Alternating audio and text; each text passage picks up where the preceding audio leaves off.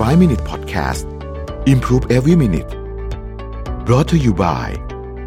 AIS Business 5G Your Trust Digital Partner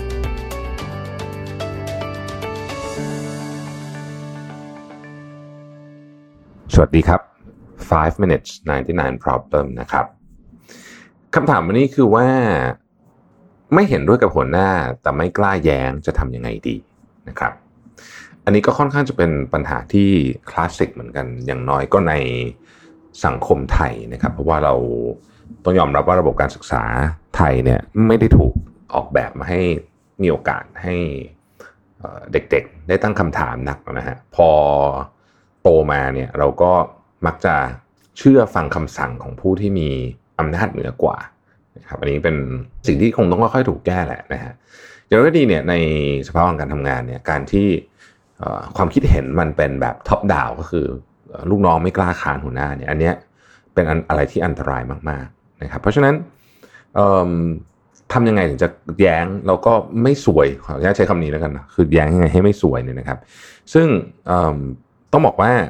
มันต้องมีเทคนิคเหมือนกัน ผมขออนุญาตเดาท่านที่ถามมาว่า ปกติที่ไม่กล้าแย้งเนี่ยน่าจะแปลว่าเพราะไม่อาจจะเคยแย้งไปแล้วแล้วไม่ work หรือ เคยเห็นตัวอย่างคนที่แย้งแล้วจบไม่สวยเท่าไหร่นักเนี่ยนะฮะนี่ขอเดานะไม่แน่ใจว่าเป็นอย่างนั้นหรือเปล่าเอ่อต้องเรียนอย่างนี้ครับว่าจริง ๆ เนี่ยเรื่องของการที่จะแย้งหัวหน้าหรือว่าให้ feedback ต่างๆเนี่ยเป็นศิลปะชนิดหนึ่งนะครับโดยเฉพาะเมื่อเราอยู่ในสภาพสังคมที่ต้องบอกว่าคือก็มีคนที่มีอำนาจมากกว่า แล้วก็ไม่ใช่ทุกคนจะเปิดรับนะครับแต่ไอ้คำว่าไม่ใช่ทุกคนจะเปิดรับเนี่ยบางทีเนี่ยมันไม่ได้เกี่ยวกับตัวสารคือตัว message นะ บางทีมันเกี่ยวกับตัว delivery คือวิธีการส่ง message อันนั้นนะครับดังนั้นวันนี้เนี่ยเราจะมาโฟกัสที่วิธีการส่ง message ละกันนะข้อมูลเนี่ยมันอาจจะเป็นเรื่องเดียวกัน แต่พูดคนละแบบเนี่ยนะฮะหรือส่ง message คนละแบบเนี่ยผลแตกต่างกันเยอะนะครับ ทั้งนี้เนี่ยผมตอบจากประสบการณ์ส่วนตัวนะซึ่งก็อาจจะไม่ได้ถูกต้องทั้งหมดนะครับ ลองใช้วิจารณญาณพิจารณาดูนะครับ สิ่งแรกนะครับควรจะทำคือเรื่องของเวลาครับ ในกรณีที่ นะฮะในกรณีที่สิ่งที่เราจะพูดเนี่ยนะครับหรือว่าสิ่งที่เราจะวิพากษ์วิจารณ์เนี่ยต้องการจะแย้งเนี่ยมันไม่ได้จำเป็นจะต้องทำณเดี๋ยวนั้นตอนนั้นเลยทันทีเนี่ยนะครับเเวลาเป็นเรื่องสำคัญมากนะฮะช่วงเช้ากับช่วงบ่ายเนี่ยนะครับอารมณ์ของคนเนี่ยมันต่างกันเยอะไม่มีรีเสิร์ชเลยนะครับผมขออนุญาตเล่าให้ฟังอีกทีหนึ่งหลายท่านอาจจะได้ฟังหลายครั้งแล้วนะครับ ว่าผู้พิพากษาคนเดียวกันนี่แหละนะครับตัดสินคดีช่วงบ่ายเนี่ย ษหนักกว่าคดีเหมือนกันเลยนะฮะเขาสแตทมาดู เพราะฉะนั้นนี่หมายความว่าคนเนี่ยอตอนบ่ายมันเหนื่อยแล้วนะฮะอีกอันหนึงเนี่ยก็เป็น CEO ที่เป็นมืออาชีพเลยนะเขาบอกว่าหนึ่งในสิ่งที่เขาเรียนรู้มาก็คือว่า ถ้าต้องการจะโทรคุยกับ investor หรือผู้ถือหุ้นหรือก็แล้วแต่เนี่ยให้โทรเป็นสายแรก ๆของวันให้ได้นะเพราะฉะนั้นเวลาเนี่ยเป็นอันหนึ่งที่เราจจะไม่ค่อยได้นึกถึงแต่สำคัญมากนะครับ ถ้าต้องการพูดเรื่องใหญ่ ๆ ต้องการจะแย้งต้องการจะเรื่องใหญ่เนี่ย แล้วมันไม่ได้จะเป็นต้องรีบมากเนี่ยขอให้เลือกเวลาที่ดี เวลาที่ดีมักจะเป็นเวลาช่วงเช้านี่แหละครับถือว่าเป็นเวลาที่ดีนะครับ อันที่สองก็คือว่าเราต้องดูว่าคนคนนั้นเนี่ยเขามีกระบวนการในการรับสารยังไงนี่ต้องวิเคราะห์คนนิดหนึ่งนะครับ บางคนเนี่ยถ้าเราพูดแบบ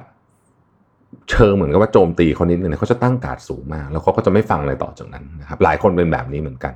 นะเพราะฉะนั้นเนี่ยเราอาจจะต้องใช้วิธีการเอ่อเป็นการให้ feedback แบบมีลูกล่อลูกชนนิดหนึ่งนะครับ ซึ่งโดยปกติในการให้ feedback มันควรจะตรงไปตรงมามากที่สุด แต่การให้ feedback กับหัวหน้าเนี่ยบางทีต้องมีลูกล่อลูกชนนิดหนึ่งอาจจะต้องเริ่มด้วยการเล่าเรื่องที่กลางๆก่อนหรือแม้แต่กระทั่งชมหัวหน้าในในบาง part ในไอเดียนั้นที่คุณรู้สึกว่าเออมันก็ work ดีเหมือนกัน แล้วก็วกกลับมาที่ประเด็นนี้ แต่ต้องเน้นชัดนะครับว่าสิ่งที่คุณกำลังจะสื่อสารเนี่ยมันคือประเด็นไหนนะครับคุณอาจจะใช้วิธีการแบบที่เรียกว่าเป็น comment sandwich คือเป็นบวกลบอยู่ตรงกลางที่เป็นเนื้อหาใหญ่แล้วก็บวกนะครับแต่ถ้าจะใช้วิธีนี้เนี่ยข้อควรระวังก็คือ อย่าทำให้คนฟังสับสนนะว่าตกลงคุณต้องการจะพูดอะไรกันแน่นะครับ อันนี้ก็คืออันที่สองคือวิธีวิธีการเรียงนะฮะหรือว่าการ approach นะครับ อันที่สามคือลักษณะการเออลักษณะข้อเสนอแนะอันนี้เนี่ยมันจะต้องเป็นข้อเสนอแนะในเชิงที่สร้างสรรค์หรือว่าเป็นบวกนะฮะคือมันจะมีข้อเสนอแนะบางอันนะที่มันไม่สามารถหรืออาจจะปฏิบัติได้ยากนะฮะเช่นเราอาจจะเสนอว่าแบบ ผมคิดว่าแบบหัวหน้าแบบ สมมตินะสมมติแบบขอขอนุญาตพูดแบบตลกตลกนะครับ หัวหน้าแบบทำงานไม่ดีเลยผมว่าหัวหน้าควรจะแบบไปโดดตึกตายซะอะไรแบบสมมตินะฮะแบบเนี้ยอันเนี้ยข้อเสนอแบบนี้เนี่ยไม่มีประโยชน์นะคือมันลังแต่จะชวนทะเลาะชวนจะแบบหาเรื่องกันซะมากกว่าเพราะข้อเสนอแนะเนี่ยจึงต้องอสร้างสรรค์ด้วยนะครับ แล้วก็ข้อสุดท้ายเนี่ยนะครับ ซึ่งผมว่าอันนี้ก็สำคัญก็คือว่ากระบวนการการคุยเนี่ยต้องรักษาหน้ากันพอสมควร นะฮะที่บอกแบบนี้นี่ไม่ใช่ว่าโอ้เราจะต้องพี่นอกพี่เท่าอะไรกันตลอดเวลา แต่ว่านี้มันเป็นการให้เกียรติซึ่งกันและกัน แม้ว่าเราจะไม่เห็นด้วยกับไอเดียของเขาเนี่ยนะครับแล้วก็ไม่ได้บอกว่าจำเป็นจะต้องเออไม่เห็นด้วยกับหัวหน้าเราต้องรอคุยกันเออแบบไม่มีคนอื่นเสมอนะบางทีเหตุการณ์มันมันด่วนนะมันต้องคอมเมนต์เดี๋ยวนั้นก็มีเหมือนกัน คือรอเวลาไม่ได้ไม่สามารถย้อนไปที่ข้อหนึ่งที่บอกว่ารอตอนเช้าได้เนี่ยถ้ามันต้อง comment เดี๋ยวนั้นเนี่ยต้องระมัดระวังเรื่องของเรื่องของเนี่ยเสียนงเสียหน้าเนี่ยนะครับเพราะว่า บางทีเนื้อหาเราดีนะ แต่เราทำให้เขาเสียหน้าเนี่ยมันกลายว่าเขาไม่ได้ฟัง message นั้นนะครับ เพราะฉะนั้นถ้าต้อง comment ในที่ประชุม หรือว่ามีคนอยู่เยอะเนี่ย ก็ต้อง craft message ดีๆ ส่วนตัวเนี่ยผมยังมีความเชื่ออยู่อย่างหนึ่งก็คือว่า ที่เคยมีคนบอกว่าเวลาคุณจะพูดอะไรไม่ดีใครให้พูดสองคนเนี่ยในบริบทปัจจุบันเนี่ยอาจจะไม่จำเป็นต้องเป็นแบบนั้นเสมอ แต่ต้องให้เกียรติกันเสมอนะครับ ขอให้โชคดีนะครับ สวัสดีครับ 5 Minute Podcast Improve Every Minute. Presented by AIS Business 5G